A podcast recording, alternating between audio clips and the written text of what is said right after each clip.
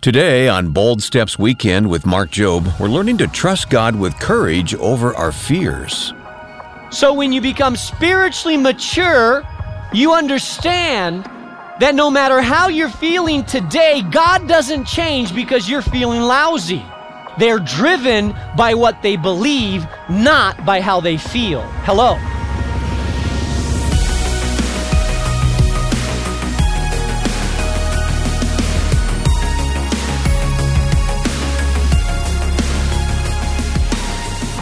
Welcome to Bold Steps Weekend with Mark Jobe, president of Moody Bible Institute and the senior pastor of New Life Community Church in Chicago. Well, how's your courage? Are you focused on the strength of men or on God? That's our topic today as Mark continues his message entitled Courage Forward in the Face of Fear. We're exploring what it means to take bold steps forward even when the odds seem stacked against us. Last week, we heard the first two points about the dangers of lacking courage due to the fear of losing control.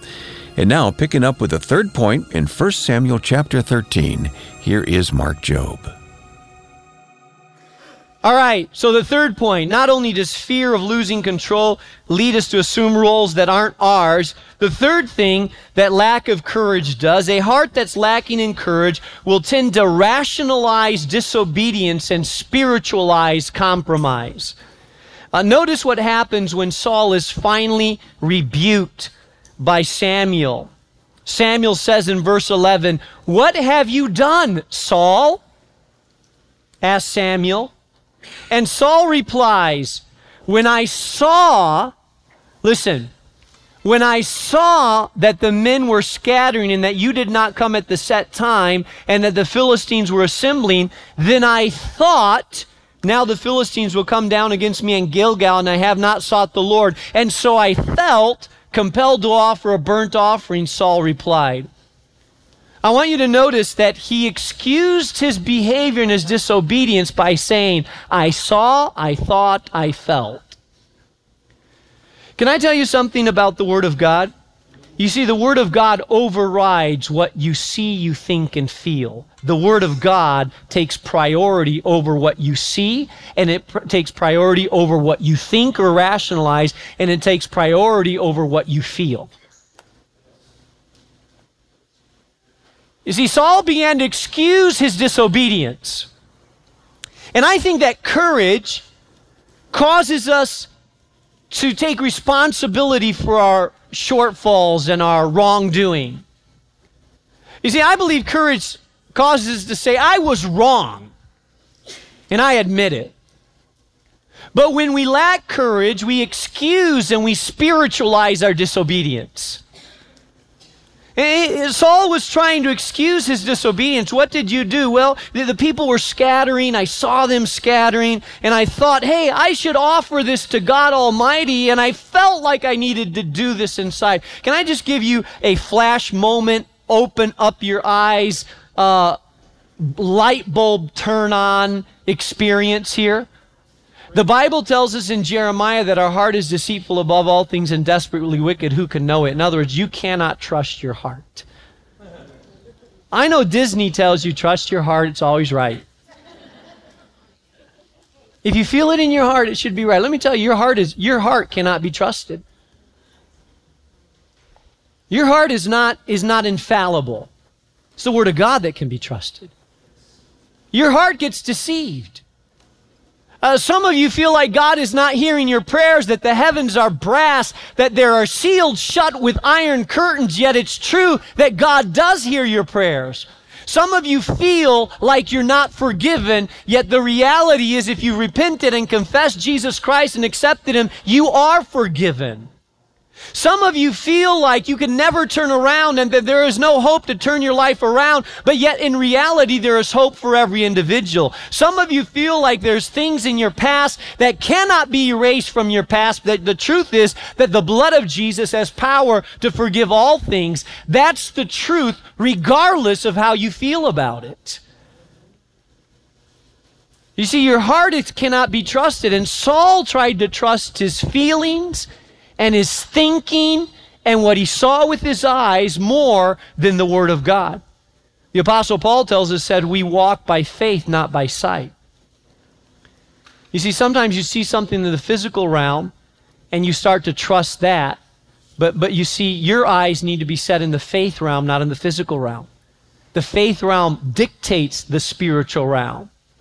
Uh, some of you run your life by feelings, and at the, the engine of your life is the engine of feelings, and your faith is the caboose of life.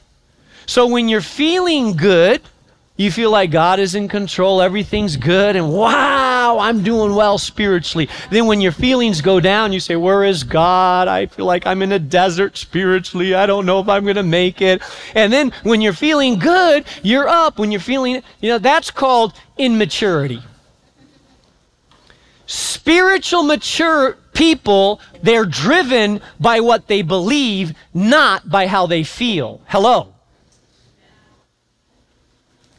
So when you become spiritually mature, you understand that no matter how you're feeling today, God doesn't change because you're feeling lousy.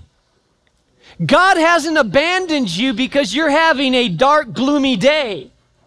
God is still on the throne regardless of how sad your heart is because the sun isn't out today.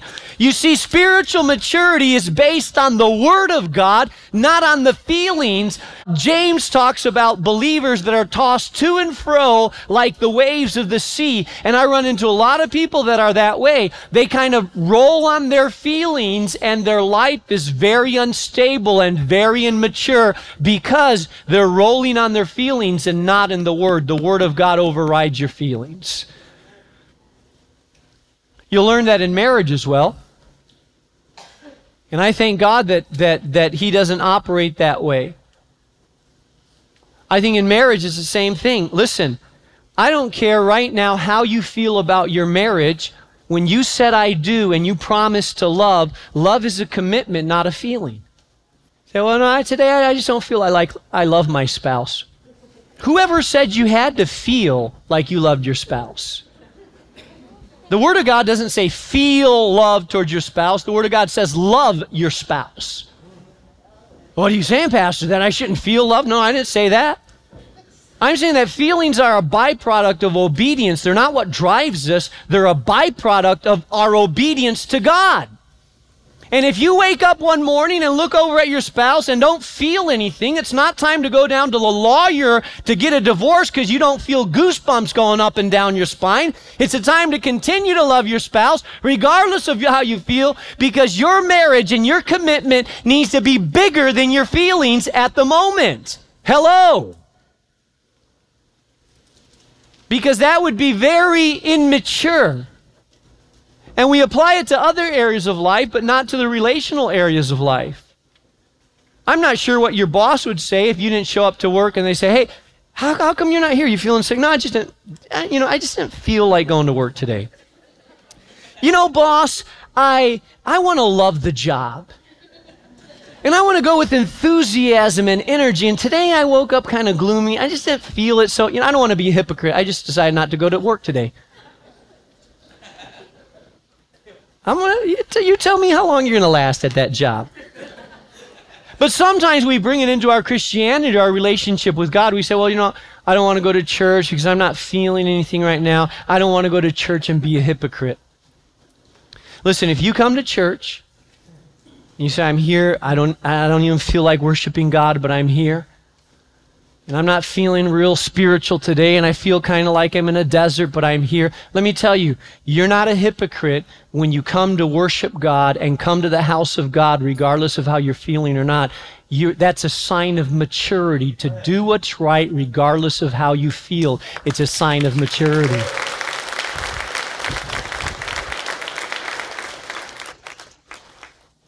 So Saul, he thought he he saw, he felt, he thought, yet God was saying to him that the Word of God, that God's Word needs to be bigger than what he feels, thinks, or sees.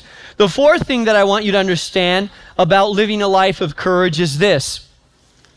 I want you to understand that, um, and by the way, in verse 3, in, in thinking, seeing, and feeling, I, I just want to make a point to remind you that oftentimes our heart is really good at rationalizing our disobedience, and sometimes we even give our disobedience a spiritual twist. I've had some interesting conversations with people over the years. I've sat down with men that are having an affair on their wife and sat down for an hour and heard them explain why they think it's the will of God.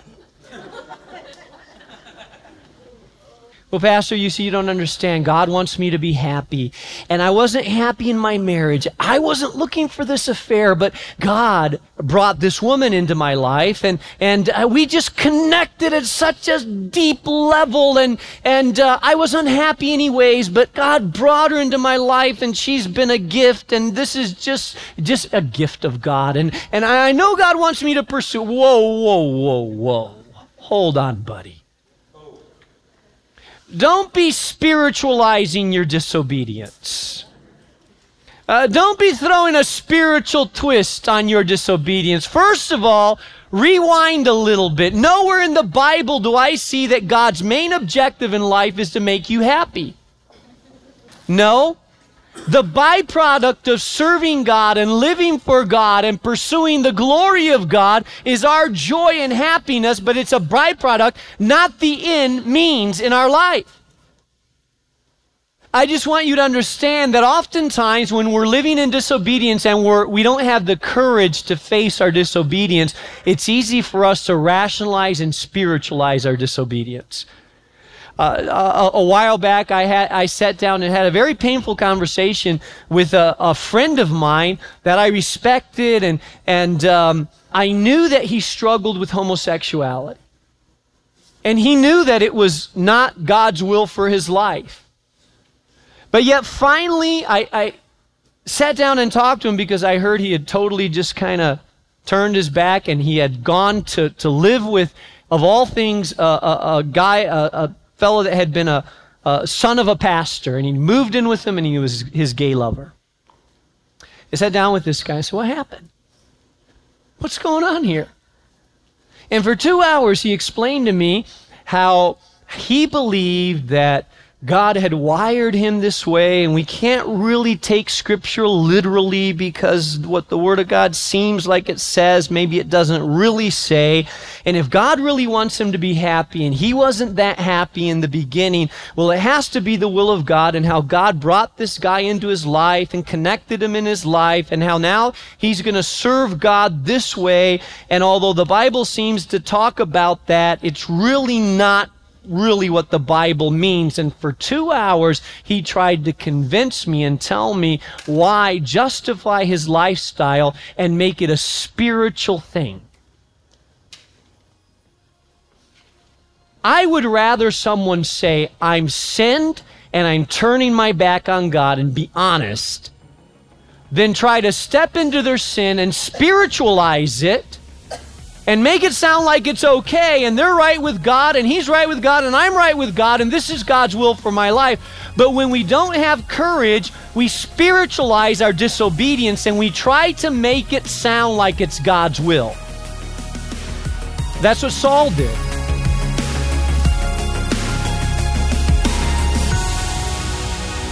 You're listening to Bold Steps Weekend with Mark Jobe. Our message today is called Courage Forward in the Face of Fear.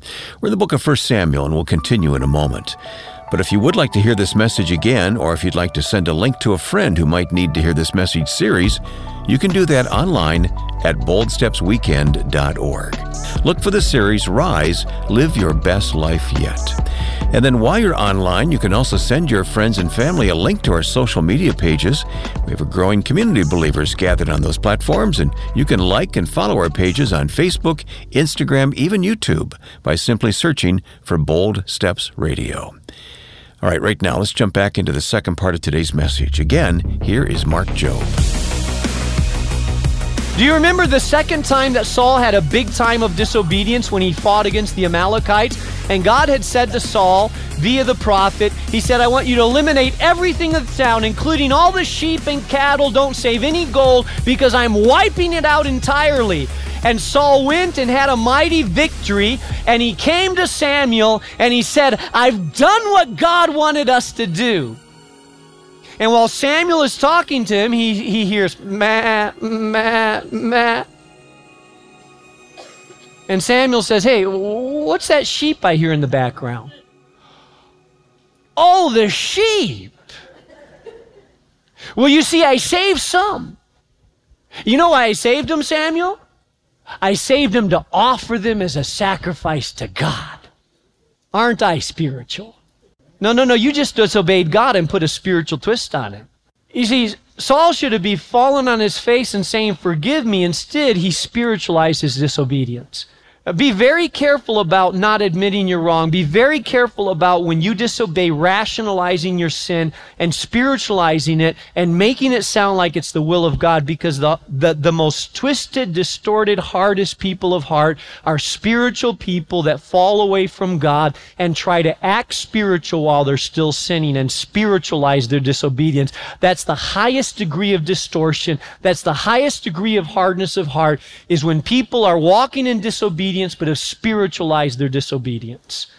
And I believe it, it basically boils down to having a cowardly spirit about facing our sin. You need to get in the habit when you have sinned and disobeyed and fallen short of stop rationalizing it and you need to get in the habit of saying, I sinned, I was wrong.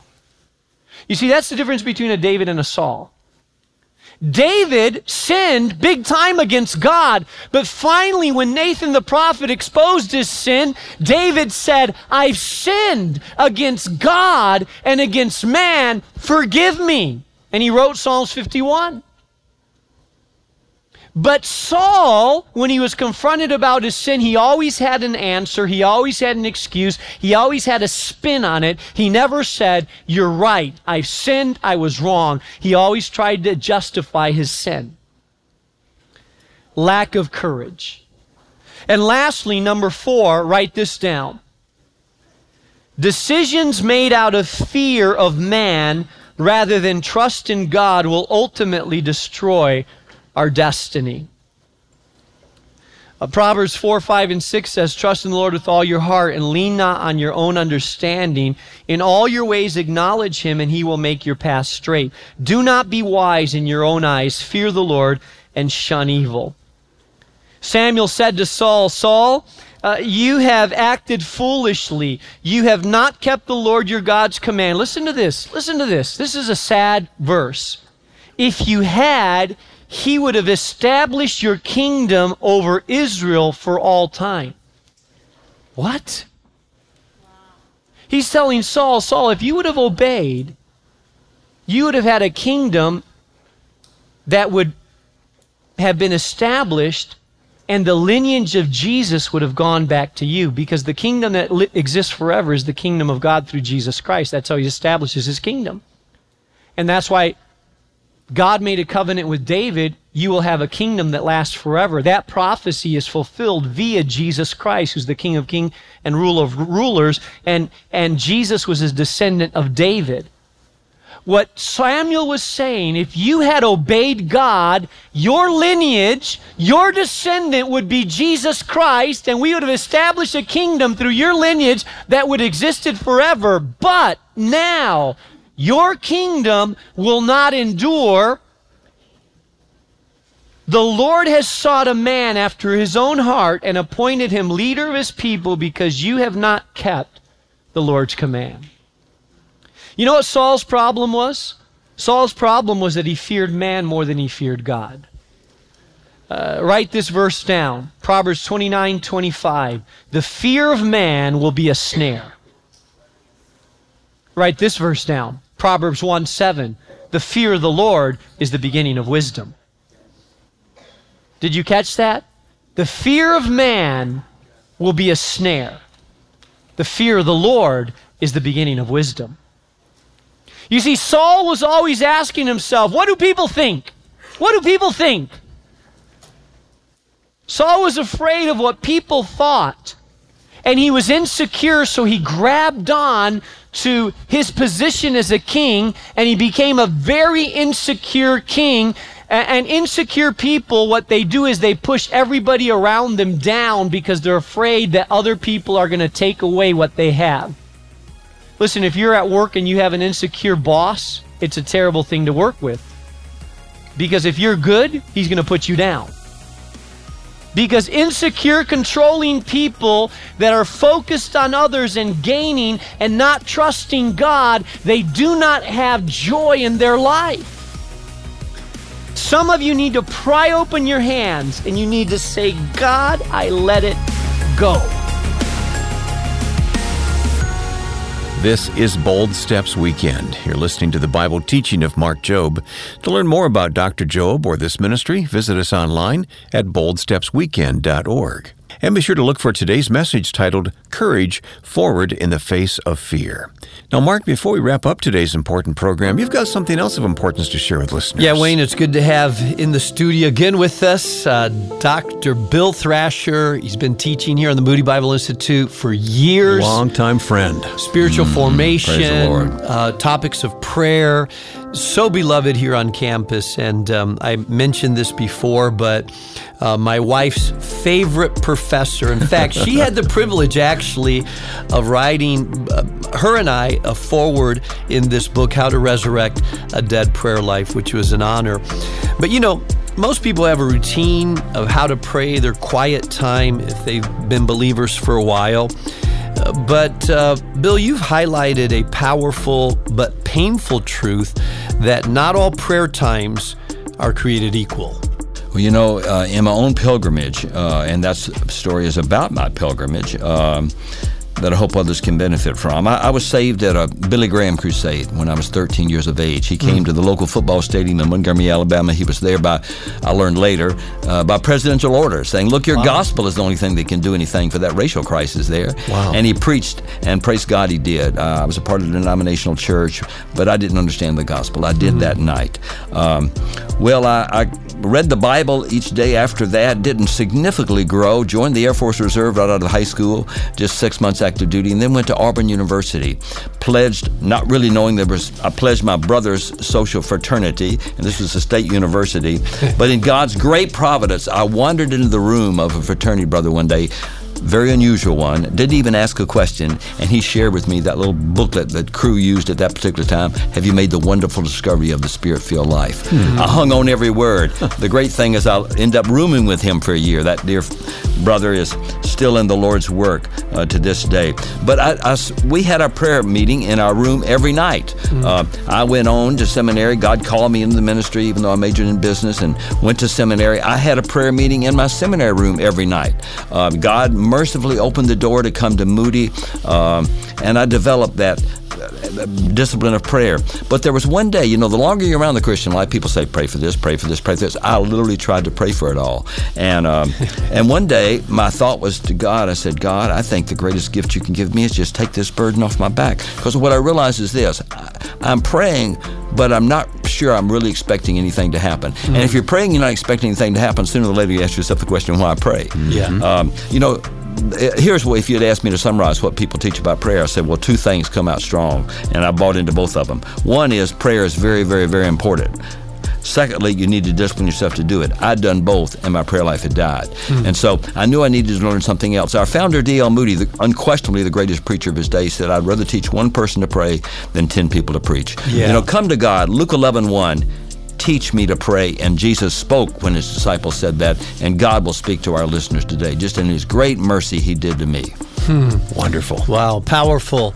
I love that. I've heard that quote of D.L. Moody before. So, mm. hey, listener, maybe you've been convicted recently about just wanting to go deeper in your prayer life. We would love to put this book in your hand How to Resurrect a Dead Prayer Life by Dr. Bill Thrasher. And we will send you a copy when you give a gift of any amount to support Bold Steps Weekend. Just give us a call. Our phone number is 866 535 5580. That's 866 535 5580. Or go online to give a gift of support and request the book when you visit boldstepsweekend.org. If it's easier for you to send your gift and request the book in the mail, you can write to us at Bold Steps Weekend, 820 North LaSalle Boulevard, Chicago, Illinois 60610. Once again, that's 820 North LaSalle, Chicago, Illinois 60610. One final reminder if you haven't already, go and subscribe to our podcast channel and get each of these daily messages downloaded automatically to your phone or mobile device. Whether you prefer Apple, Spotify, or any other podcast app, you'll find us by searching for Bold Steps Weekend with Dr. Mark Jobe. Like our page and leave us a comment to let us know you're listening, and then share some of your favorite messages with friends and family. I also want to invite you to receive the free devotional Mark sends out to our listeners every week. It's called the Bold Stepper Weekly. Start your Mondays off right with a focus on God's will and wisdom by receiving these encouraging messages straight from the desk of Mark Jobe. To sign up and learn more, just go online to boldstepsweekend.org. I'm Wayne Shepherd, wrapping up our time for today. Be sure to tune in next week when Mark continues his series on how to live your best life yet with a special focus on confidence. That's next time on Bold Steps Weekend with Mark Jobe. Bold Steps Weekend is a production of Moody Radio, a ministry of Moody Bible Institute.